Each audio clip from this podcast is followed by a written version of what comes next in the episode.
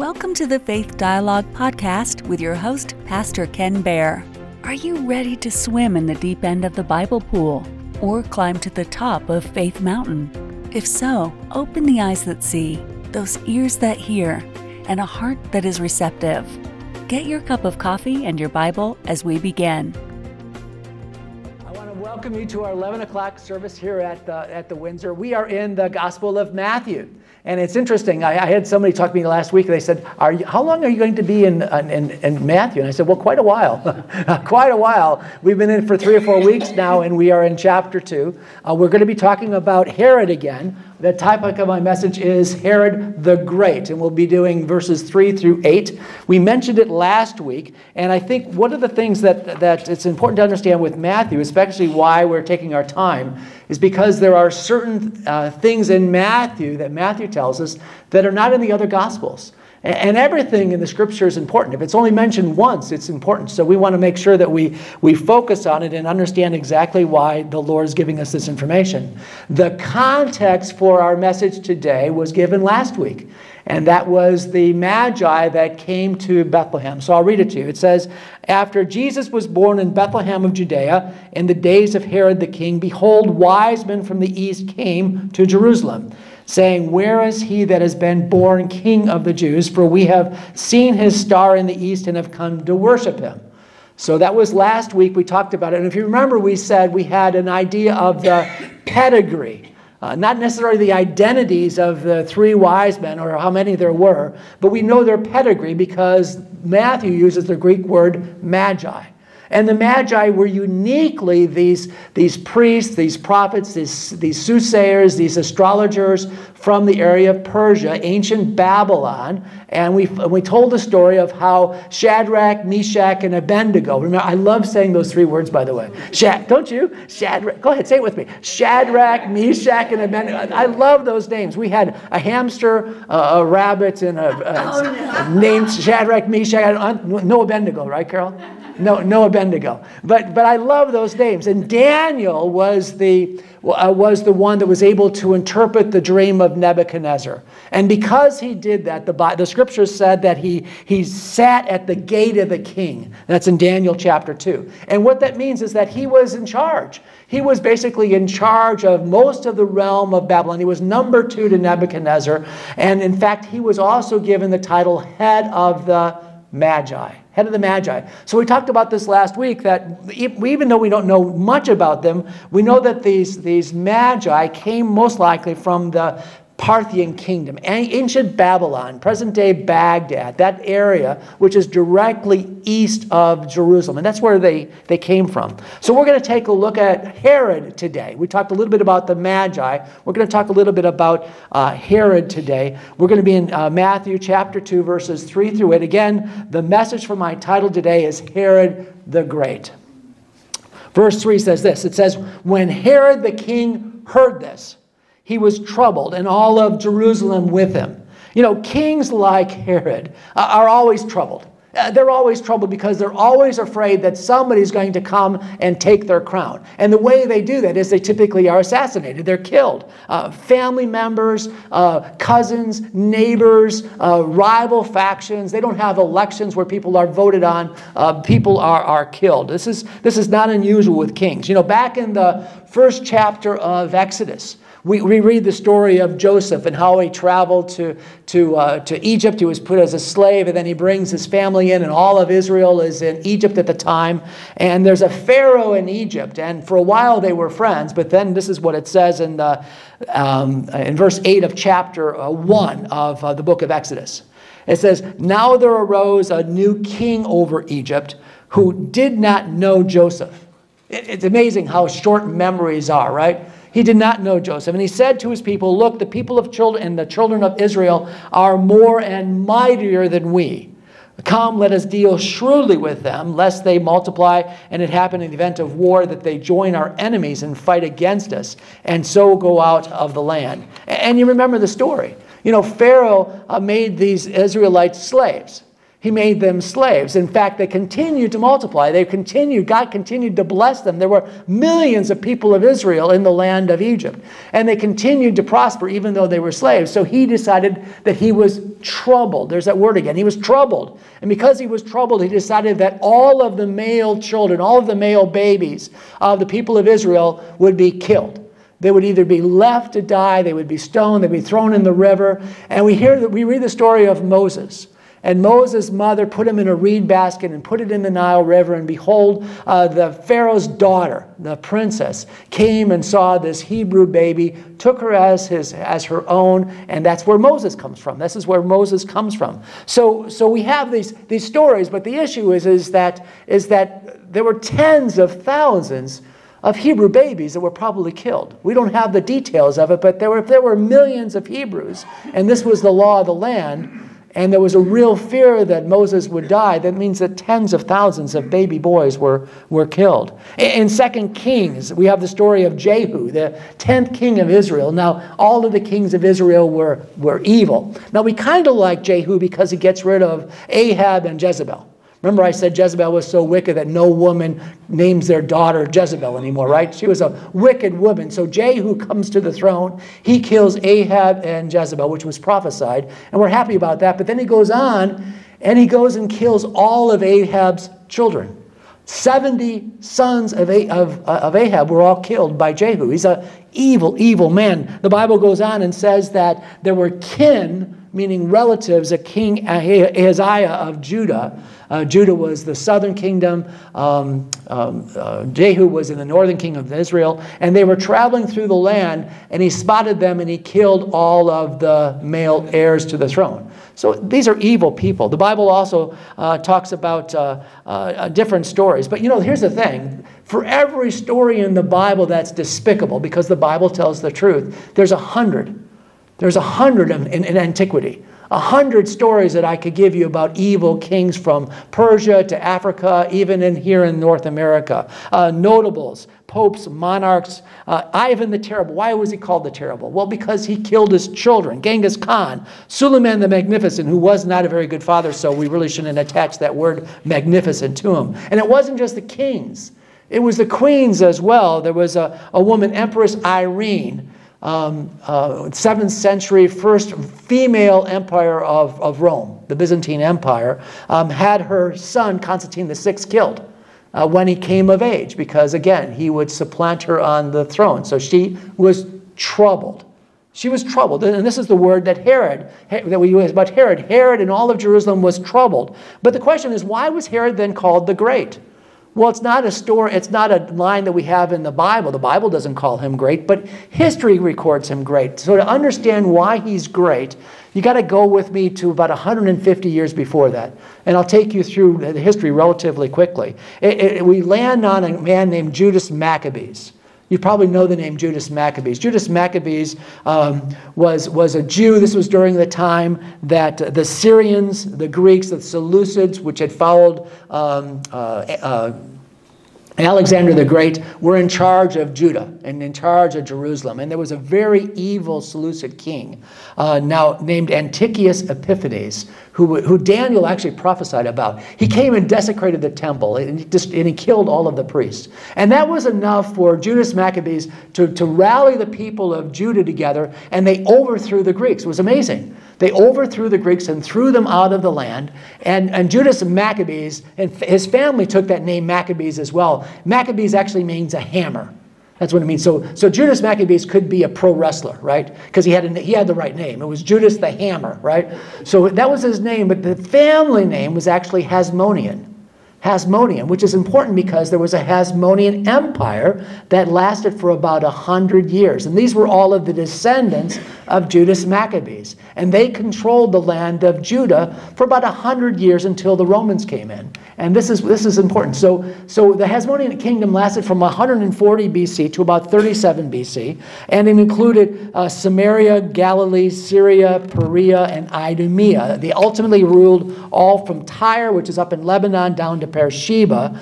And the reason we're going to focus in on it is because they also controlled the land of Idumea.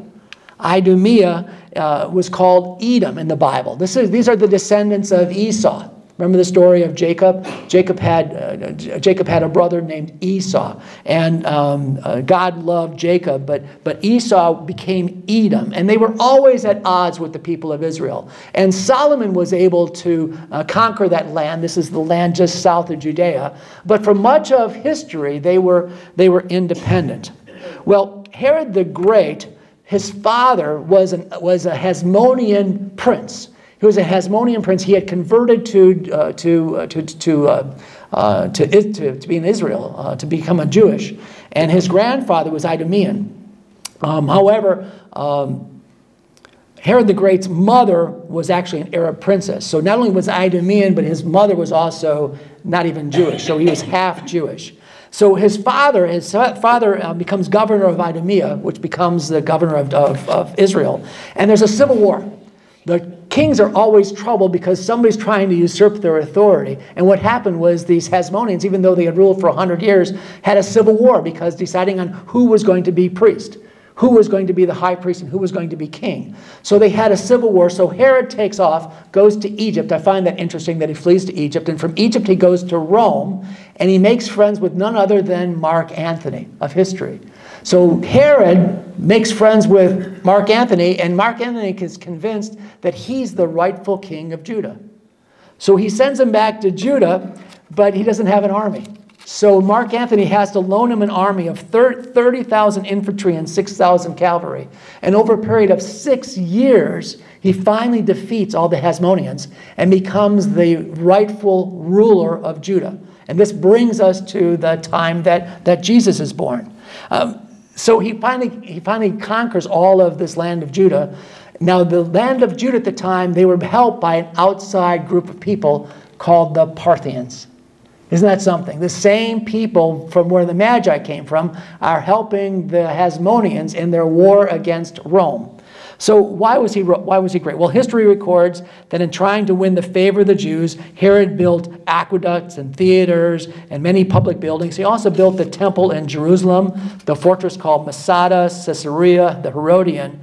So why was all of Jerusalem and Herod troubled? Why were they troubled when the Magi shows up? Well, there's two possibilities, and both of them are likely true. First of all, the people of Israel knew that Herod was a madman. And if Herod was troubled, we're troubled, right? It's kind of like if mama's not happy, nobody's happy, right? And that's exactly what happened with Herod. If the king isn't happy, you got to be really careful because he's going to go nuts. I mean, he, who knows what Herod's going to do? Uh, secondly, most likely the escort that came with these magi included a lot of the Parthian troops. Now, for, for six years, they had battled the, the Parthians in Jerusalem, and they had battled the Parthians in a number of different places. In fact, Mark Antony had a few battles with the Parthians. But from 37 BC until the time of Christ, there was peace between the Parthians and the Romans.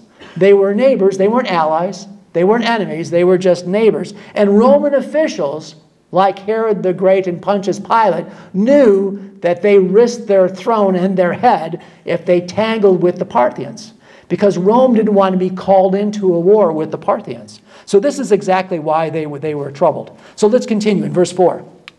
It says, And when he, this is, this is uh, Herod, had gathered all of the chief priests and the scribes of the people together, he inquired of them where the Christ was to be born. So they said to him, In Bethlehem of Judea. For thus it is written by the prophet, But you, Bethlehem, in the land of Judea, are not the least among the rulers of Judah. For out of you shall come a ruler who will shepherd my people Israel. You know, we talked again about this briefly last week. These, these scribes and the chief priests are able to quote Micah and know that it's in Bethlehem that the Messiah is to be born. But Herod, the scribes, the Pharisees, and all of the religious people, they stay in Jerusalem the Magi go on to find the Messiah. You know, they knew the scripture, but they, uh, they failed to apply it to their own life. And that's true for today. So many people know the scriptures. They understand what the Bible has to say. They know who Jesus Christ is, but they fail to apply it to their, their life. There was an atheist that once said if Christianity was truly true, the lives of the Christians would change. The lives of the Christians would be completely different if they really believed that Christianity was to be true, because most, most Christians fail to apply the truths of Christianity to their own lives. So again, they quoted, they said to him in Bethlehem of Judea, quoting Micah 5 2. By the way, Bethlehem, uh, do you know why Jesus was born in Bethlehem? Well, it goes all the way back to a woman named Naomi. You read about her in the book of Ruth. Naomi and her husband and her two sons traveled from Bethlehem because of a famine, but their, her, over a period of years, her fa- the, the husband and the two sons are, are, are killed. They die. So Naomi is left with two daughters-in-laws, and he says, she says, it's time for you to go back to your, to your families, and I'll just go back home.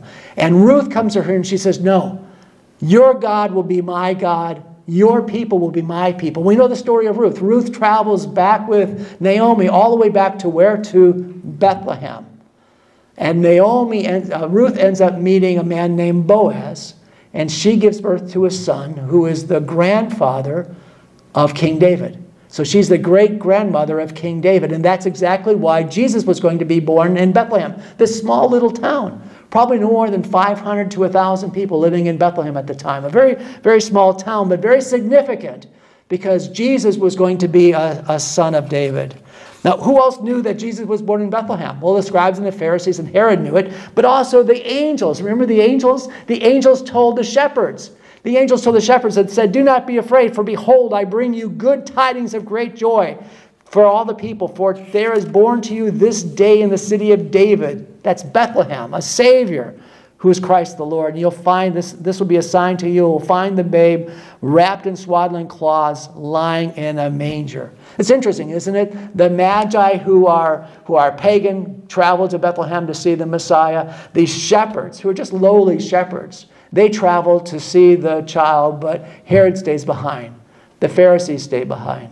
You know, Herod, true to his character, tries to use duplicity. He lies. He tries to find out where Jesus is actually going to be. And then Herod, says, when he had secretly called the wise men, determined from them what time the star appeared. And he sent to them to he sent them to Bethlehem and said, Go and search carefully for the young child. And when you have found him, bring back word to me that I may come and worship him also. You know, the, the scripture says, go, find out when the time, he finds out when the star appeared. Why did he do that? Well, the star could have appeared, just guessing, when Jesus was first conceived, right? When, when the angel Gabriel comes to Mary and says, You will you will, be, you will conceive and give birth to a son. So it could have uh, uh, appeared at that time, or any, when, maybe when Jesus was born. And remember, the wise men also traveled four or five months to try to get there. And we know that there's, this is going to be important next week because we're going to talk about Herod as he kills the young children of Bethlehem, the young boys of Bethlehem. And he uses a two year window from zero to two years old because he's not sure exactly where, where Jesus would be in there. Notice the lie, though, this duplicity of Herod. You know, it's not new.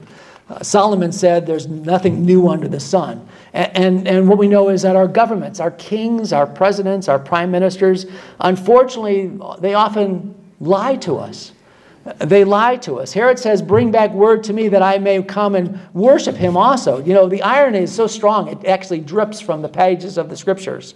Herod claims the desire to worship when really we know that he really wanted to kill him.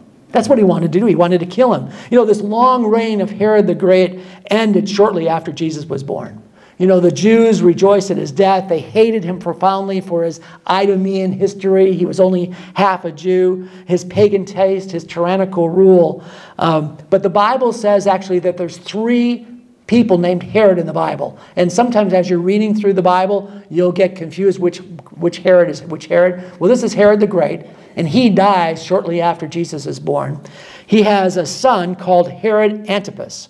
Uh, he's also referred to as Herod the Tetrarch. Tetrarch is a title like a king, it means one fourth. So Herod and his brother, Herod the Tetrarch, um, and his brother Philip were both tetrarchs, meaning they, they covered a fourth of the territory. Herod's old kingdom was split into four different pieces. Later, there was another Herod, Herod Agrippa. And we see that in chapter 12. Herod the Tetrarch is the one that killed John the Baptist during the life of Jesus. He kills John the Baptist. um, off with his head, right? They, Solomon does, uh, Salome does a little dance and, and off, off with his head. Herod Agrippa was the grandson of Herod the Great.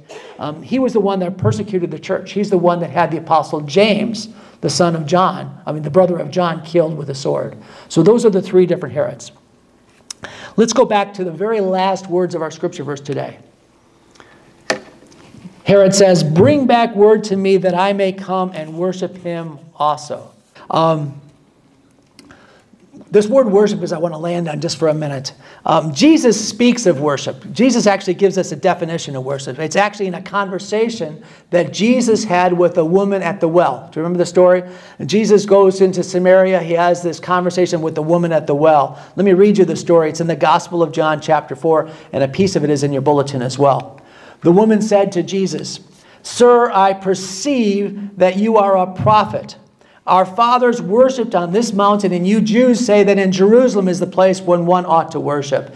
Jesus said to her, Woman, believe me, the hour is coming when you will neither on this mountain nor in Jerusalem worship the Father. You worship what you do not know. We know what we worship, for salvation is of the Jews. But the hour is coming, and now is, when the true worshipers will worship the Father in spirit and in truth. For the Father is seeking such to worship him. God is spirit, and those who worship him must worship in spirit and in truth. The woman said to him, I know that Messiah is coming, who is called the Christ. When he comes, he will tell us all things. Isn't This amazing. Here's a Samaritan woman, okay? A woman of, of, of poor reputation as well. And she is willing to understand that the Messiah is coming. Jesus said to her, I who speak to you am he. You know, we will speak again of King Herod next week. History records that Herod, he was Herod the Great. It was during his reign that this amazing temple in Jerusalem was built. Did you know that the temple that he built, the temple that he built was not only equal, but probably exceeded the temple that Solomon built?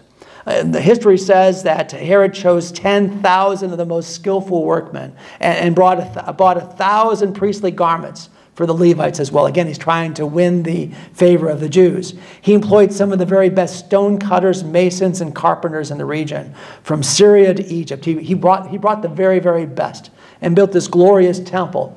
But the point is this that he couldn't worship. He could build a temple, but he couldn't worship. He couldn't worship because he didn't understand what worship was, was all about.